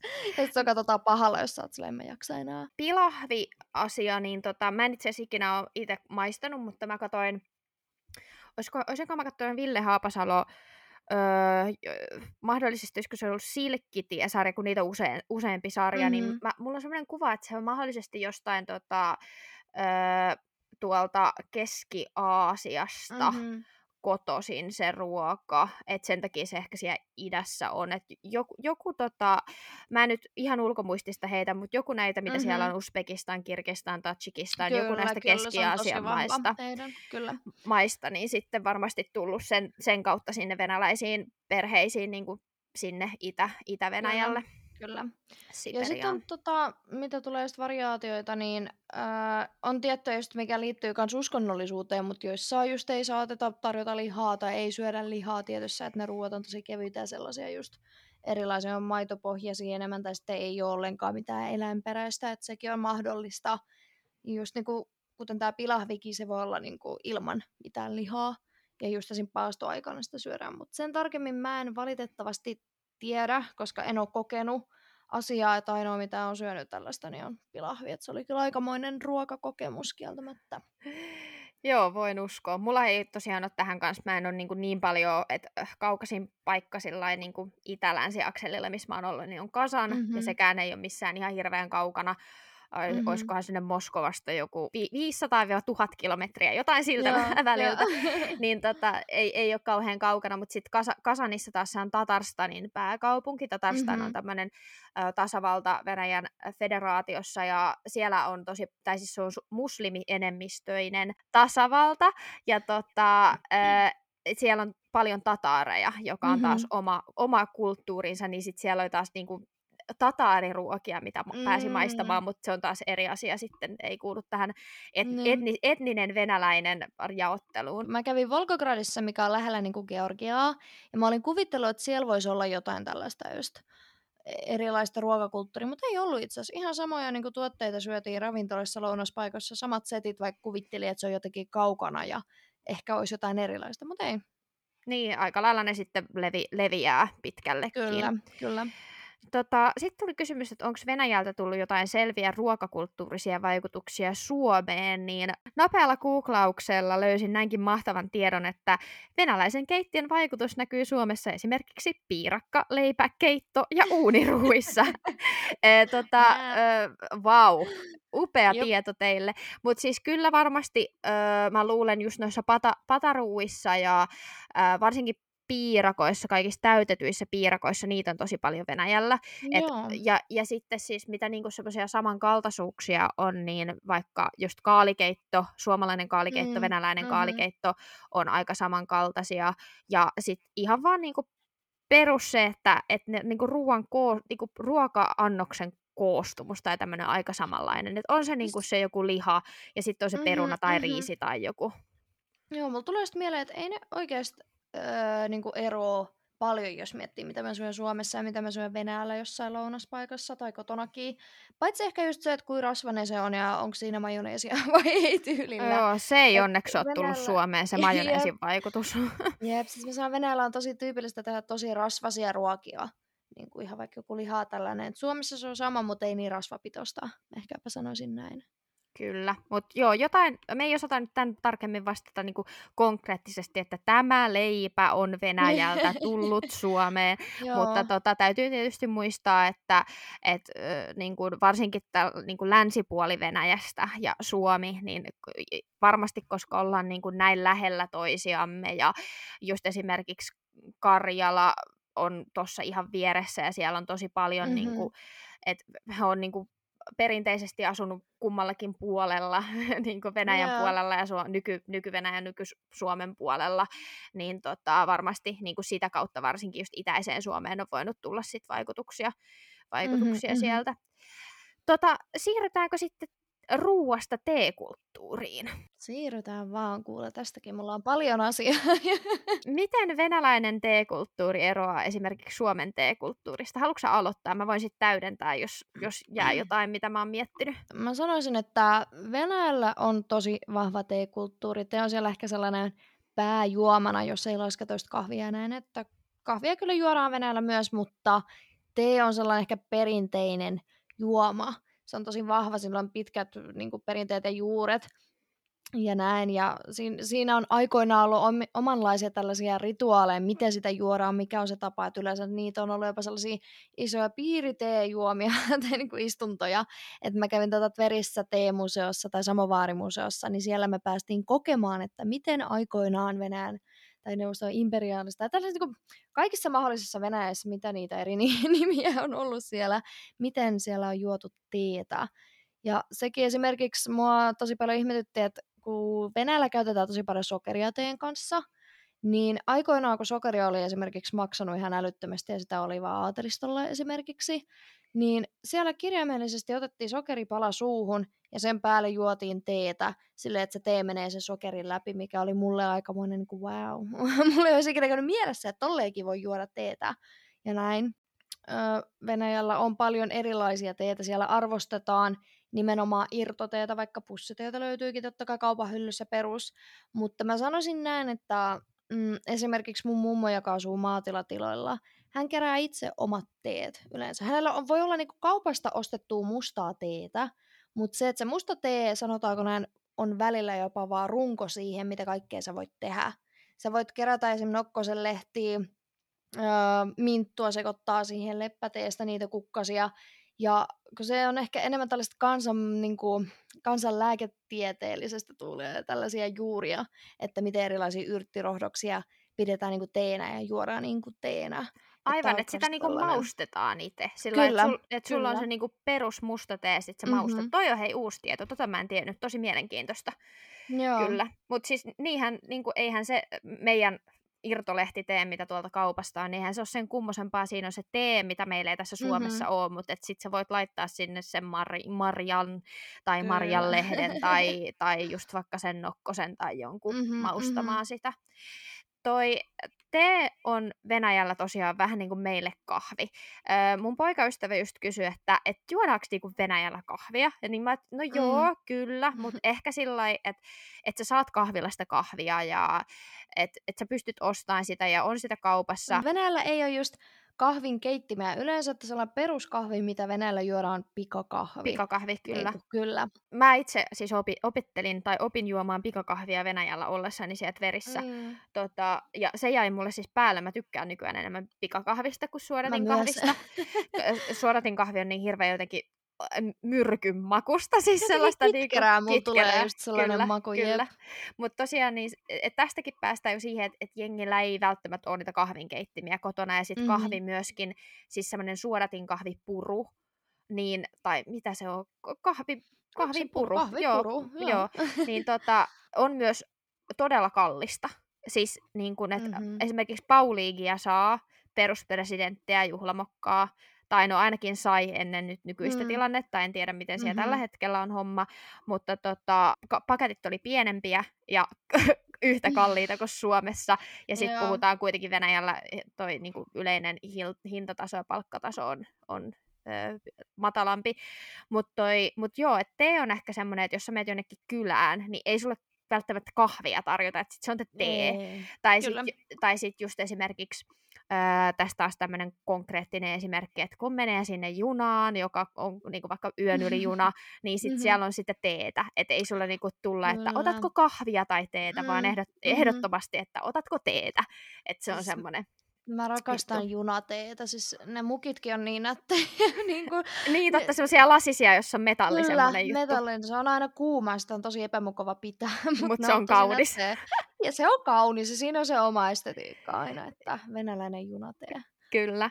Mutta tosiaan, mitä tuosta niinku venä- venäläisestä teekulttuurista, niin sanoitkin jo, että on niinku tosi pitkät perinteet ja ihan eri tavalla perinteet kuin suomalaisella teekulttuurilla. Mä en tiedä, voiko edes sanoa, että Suomessa on teekulttuuria, mm. tai siis, että tee on niinku suomalaisille semmoinen illan kahvi. että niin kuin jotenkin tosi, mm-hmm. no tosi, monet, tosi monet vaihtaa teehen sitten iltasella, mutta tota, venä, venäläisellä mm-hmm. teekulttuurilla on niin kuin jo ajallisesti pitkät perinteet ja sitten on tosiaan kehittynyt sellaisia tietynlaisia rituaalinomaisia perinteitä, joita ei välttämättä tietenkään nykyään kaikissa tilanteissa noudateta, mutta että ne, niillä on, että ne on olemassa. Ja tota, Venäjällä teen juominen on jo noin 300 vuotta vanha traditio, että mm. niinkin pitkälle historiaan saa mennä. Ja ö, alun perin tee oli aika harvinaista ja kallista tavaraa ja siitä tuotiin yleensä Kiinasta, ö, mikä ei ehkä nyt yllätä. Se varmasti on ollut semmoinen niin helpoin reitti Venäjälle tuoda teetä. Ja alun perin se oli nimenomaan niin kuin aristokraattia ja aatelisten saatavilla, mm-hmm, mutta sitten mm-hmm. Venäjällä on perinteisesti ollut kylmä ja viileä ilmasto ja se on taas vaikuttanut sit siihen, että teen keittämisestä tuli semmoinen osa tapakulttuuria, että kun on kylmä, niin hei, keitetään teetä, että niin kuin lämmite- mm-hmm. lämmitellään vähän. Ja Kyllä. just varsinkin ennen, niin se on ollut ennen kaikkea sosiaalinen tapahtuma, että sitä teetä ei juotu niin kuin sen teen takia tai sen maun takia, vaan sen takia, että koko, niin. kokoonnutaan yhteen ja teehuoneessa on neuvoteltu ja pidetty tapaamisia ja kaikkea. Ja sitten yksi konkreettinen esimerkki venäläisestä teekulttuurista on ehdottomasti samovaarit. Ja sähän sanoit, että sä oot käynyt siellä samo- samovaarimuseossa Tverissä. Kyllä. Minäkin olen käynyt, mutta äh, minulla ei ole juuri muistikuvia muuta kuin, että, että siellä sai teetä ja sitten siellä sai semmoisia pieniä äh, kuivia rinkeleitä. Mikä niiden Kyllä. nimi on? Suska. suska. Joo, suska. Suska. Se Kyllä. oli se, joo. Semmoisia niinku pieniä, ihan vaan niinku vehnäsiä. Pieniä keks, keksejä, mit, mitkä ei niinku tavallaan maistu miltään. Sekin, joo. Sekin. Mut, mut siis samovaari tulee siis sanoista sam, eli itse, ja sitten mm. varit, mm. eli keittää, eli itse mm-hmm. keittäjä. Ja tota, alun perin on siis tehty niin, että siellä samovaarissa niin kun keitetään vettä, ja sitten, että sulla on se tosi tosi vahva tee, mitä laitetaan kuppiin, ja sitten sitä niin kuin laimennetaan sillä mm-hmm. samovaarista tulleella vedellä, mutta toki nykyään niin äh, kun samovaari on siis alun perin ollut semmoinen messinkinen tai kuparinen teenkeitin, jota on käytetty sitten hiilillä, äh, mm-hmm. niin kuin, että se lämpö on tullut hiilistä, niin nykyään hän ei tietenkään niin kuin, pistetä perin, perusarjessa mitään hiilisamovaaria, mm. vaan että jos käytetään samovaaria, niin se on jo teräksinen semmoinen sähkö, ö, samovaari, mutta vielä yleisempää on ihan vaan, kuulkaa, vedenkeitin, semmoinen ihan perus, mutta hauska fakta tähän, niin vedenkeitin hän on venäjäksi, eikö se ole chainik? Kyllä. Joo, Kyllä. Eli, eli vedenkeitin on suoraan, kun chai on venäjäksi tee, niin, niin kuin teen mm niin kuin teenkeitin ikään kuin. Jep, se on. Et... Mä siis Suomessakin väli sanoin, että onko teillä teekeitintä. Ja mä oon kuullut tästä, että se on vedenkeitin. Ja mä sanoin, joo, okei, okay, sori. niin kuin, että jotenkin mä aina liitän sen niin vahvasti teehen, koska... Kyllä, joo. Mutta siis että tässä ehkä päästään siihen, että kuinka tärkeää se tee oikeasti venäläisille mm-hmm, on. Että se mm-hmm. on jo kielessä, että vedenkeitin on chainik, eli tee, teenkeitin. joo, mutta siis nykyään se äh, vedenkeitin on alkanut ajamaan sitten sen samovaarin asian. Mutta joo, tosiaan, niin kuin mä sanoinkin, että perinteisesti, ja säkin sanoit, että irtolehtiteet on niin kuin Venäjällä suosittuja, niin se tee nimenomaan mm-hmm. tarjotaan haudutettuna, ja sitten perinteisesti sitä on sit voitu niin kuin laimentaa oman maun mukaan mm-hmm. sillä samovaarivedellä, tai nykyään sitten niin kuin vedenkeitin vedellä. Mm-hmm. Öö, ja seuraava kysymys itse asiassa olikin, että millaista teetä Venäjällä juodaan eniten, että onko se yleensä sitä tavallista Liptonin pussiteetä vai onko se irtolehtiteetä ja mikä on suosituin mm-hmm, maku. Mm-hmm. Niin tässä tulikin jo, että irtolehtitee on suosituin, mutta kyllä sitä Liptoniakin saa. ja että niin kuin varmasti semmoisessa kiireisessä arkikäytössä niin se niin kuin pussitee on käytössä, mutta tota, öö, mä oon ainakin siinä ymmärryksessä ja uskossa, että musta tee on Venäjällä se suosituin, ja sitten just, että siinä on joku maku, onko näin? No siis Joo, se on se perus. Mustaa teetä löytyy kaikilta, multakin irtolehtiteenä. Et sitä siis, kun sillä on niin monikäyttöinen niin kuin, tarkoitus Venäjällä, että sitä just juodaan perusteenä, sit sitä voi maustaa. Sitten siitä voi tehdä sellaista Chai-Fir-nimistä juomaa, mikä miten se selittäisi? Se on sellainen superpiristävä, vahva musta tee. Mä en tiedä, onko Suomessa sellaista, mutta niin kuin, sitäkin itse asiassa juodaan paljon vankiloissa, koska se saattaa pistää myös niin kuin se ää, niin kuin ver, veripaine vai mi, mi, miksi Verenpaine. Kyllä, verenpaine. Unohin jo sanan, että se niinku nostattaa sitä silleen, että sulla tulee vähän humaltunut olo siitä, että se on sellainen okay. klassinen. Mutta siis, klassinen niinku... huumette. Avoa. Ehkä tätä ei kannata pistää. Ei, tää oli, ihan... ei, tää oli ihan hauska. Tää on ehdottomasti nyt jaksoon menevää materiaalia. joo, joo, mutta ymmärrettiin, apua. ymmärrettiin, että oli ehdottomasti semmoista vahvaa teetä. Kyllä, mutta tota, kuten myös sanoinkin, niin Venäjällä käytetään tosi paljon yrttejä teen tekoon just niin kuin, ja kun niilläkin on eri tarkoitus, että esimerkiksi minttu rauhoittaa, se poistaa päänsärkyä, tai niin mun mummo ainakin sanoo. Sitten maitohorsmaa käytetään, maitohorsmatee on vähän kuin yleislääke. Sitä voi verrata vaikka johonkin burana, että jos sulla on ihan sama mikä paikka sulla on kipeänä, juo maitohorsmateetä. Että varsinkin se auttaa mahaa ja tällaiseen lehmusteetä juodaan talvisin, se lämmittää ja poistaa viluu. Vadelmatee on myös sellainen, että vadelman lehtiä tai vadelman hilloa lisätään teehen, että se on ihan ehdoton juttu, että jos saat vähänkin kuumetta tai vilustunut, että siellä on niin, kuin niin paljon näitä erilaisia kombinaatioita, että mäkin kun käyn siellä mummolla silloin, kun on iso kaappi, missä siellä on vaan niin kuin peruspusseihin mätätty erilaisia lehtiä, sitten niillä on tarralla lukee vadelma, lehmus, nokkonen. Sitten mä oon vaan silleen, okei, tästä, tästä, tästä on hyvä valita. Joo, tässä päästiinkin just tähän, että just, että niitä niin tee-sekoituksia voi tehdä itse, ettei välttämättä ole pakko tai välttämättä ihmiset ostaisi niin kaupasta sitä tee-sekoitusta, mm-hmm. että tässä on nyt tämä vadelman makuinen musta tee, vaan sitten että niin voi tehdä itse. Ja näissä ehkä päästään myös siihen, että Venäjällä on aika pitkät perinteet niin kuin just tämmöisistä kansanrohdoista ja mm-hmm. kansan parannuksesta ja tämmöisestä, mm-hmm. että niin kuin ihan ylipäätään, että niin kuin vaikka jos on flunssa, niin siihen, on, siihen kyllä löytyy kaiken näköisiä mahdollisia tapoja niin kuin parantaa flunssa ilman lää- lääkkeitä, että, mutta tämä niin kuin yhdistyy tähän teekulttuuriin sitten. Laitetaanko teehen maitoa? Entä onko totta, että teehen laitetaan hilloa vai onko urbaani legenda? Ja tämä hillokysymys muuten toistu todella monta kertaa. Oikeasti? Siis jengi on ihan sillä mikä hiton juttu, mutta kyllä sitä laitetaan. Ei nyt, ei nyt siis ehkä sillä niin joka päivä, mutta et mahdollisesti voi laittaa hilloa. Kyllä, kyllä siis äh, hilloa mikä löytyy just mun äidin pöydältä päivittäin, että se just kuten mä sanoin, se on joko tee ja joku suklaakarkki, tai sitten se on lusikallinen hilloa. Joko teehen sekoitettuna, tai sitten sä niinku syöt sitä hilloa ja juot teetä päälle, että kyllä se on totta. On niitä klassisia hillovariaatioita, kuten esimerkiksi just vadelmahillo, kirsikkahillo, mustaherukkahillo, ja sitten on näitä just karpaloja tällaisia, mitkä on sitten vähän sellaisia spesiaalisimpia.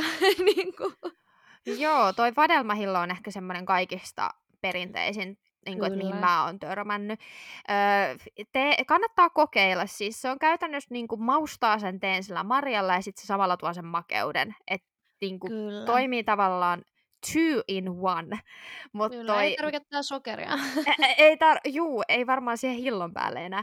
Mä en itse ole sillä välttämättä kauhean hilteen fani, mutta siis kyllä se menee. Ei se nyt niinku pahaa ole. Mut Joo, et mä tässä pääsee, mm-hmm. Mut tässä pääsee hei taas tuohon niinku tunnelmaan, että jos haluaa jotain venäläisen ruoka- ja teekulttuurin tunnelmaa, niin tota, eka pelmeeneitä ja sitten sen jälkeen hilloa teehe.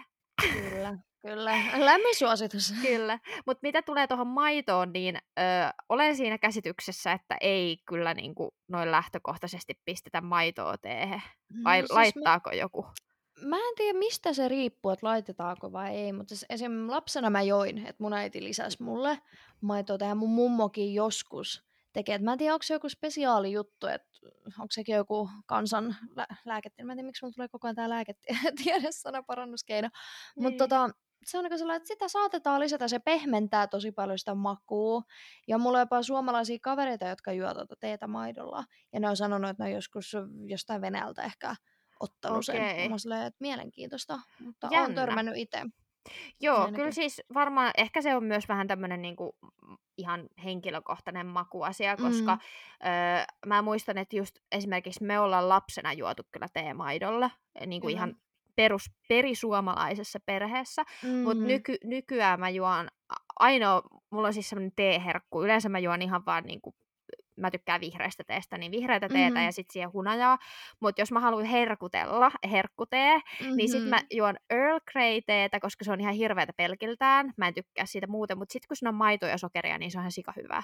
Semmoinen no, niinku herkkutee. Tulee, jep, jep. Joo, mutta ehkä ei siinä mielessä, kun niinku Englannissahan on aika sillä perustapa, että on niinku musta tee, sit siinä on sokeria ja maitoa, niin mm. en mä, mä en ole törmännyt, että Venäjällä ihan samalla tavalla sitä maitoa käytettäisiin, että se on mahdollisuus, mutta ei ehkä Joo, niinku ei sitä niinku tarjota perus, perus.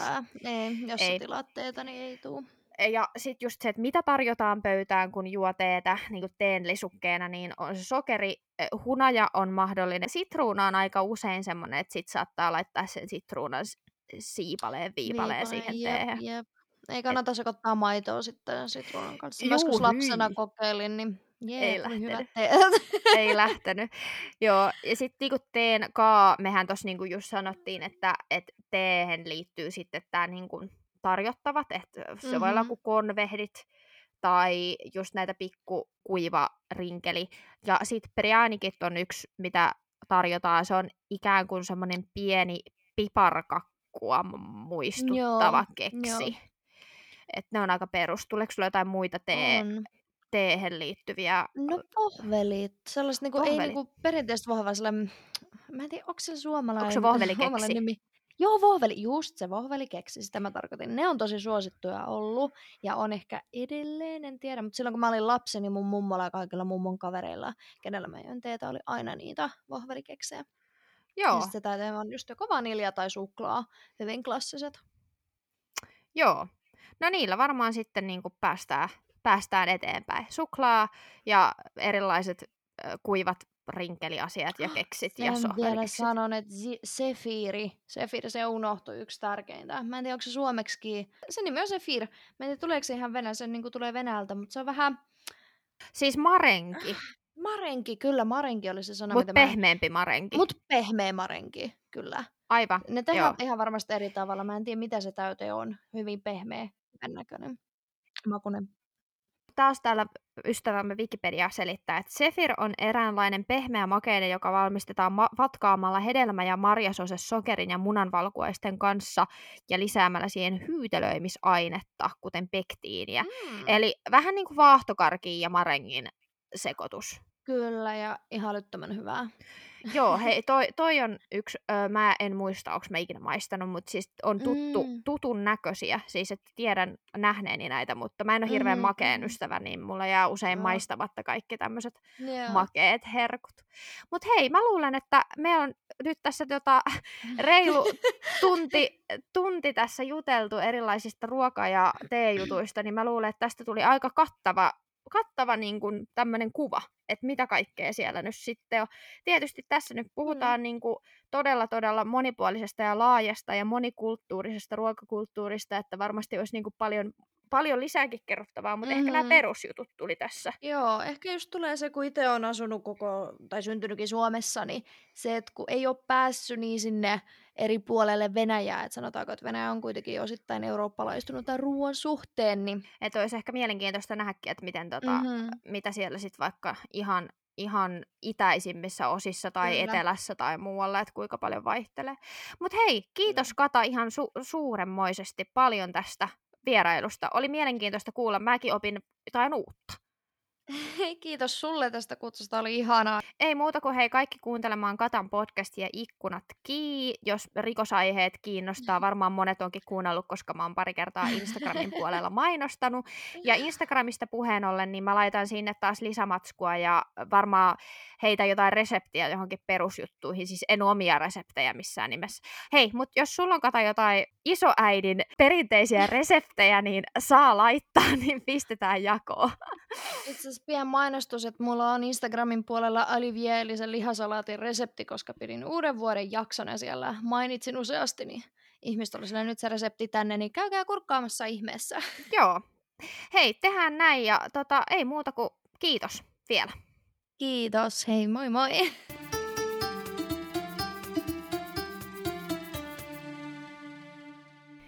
Kiitos vielä Katalle, kun pääsit mukaan Veera ja ihmeellinen Itä-podcastin ruokajaksoon.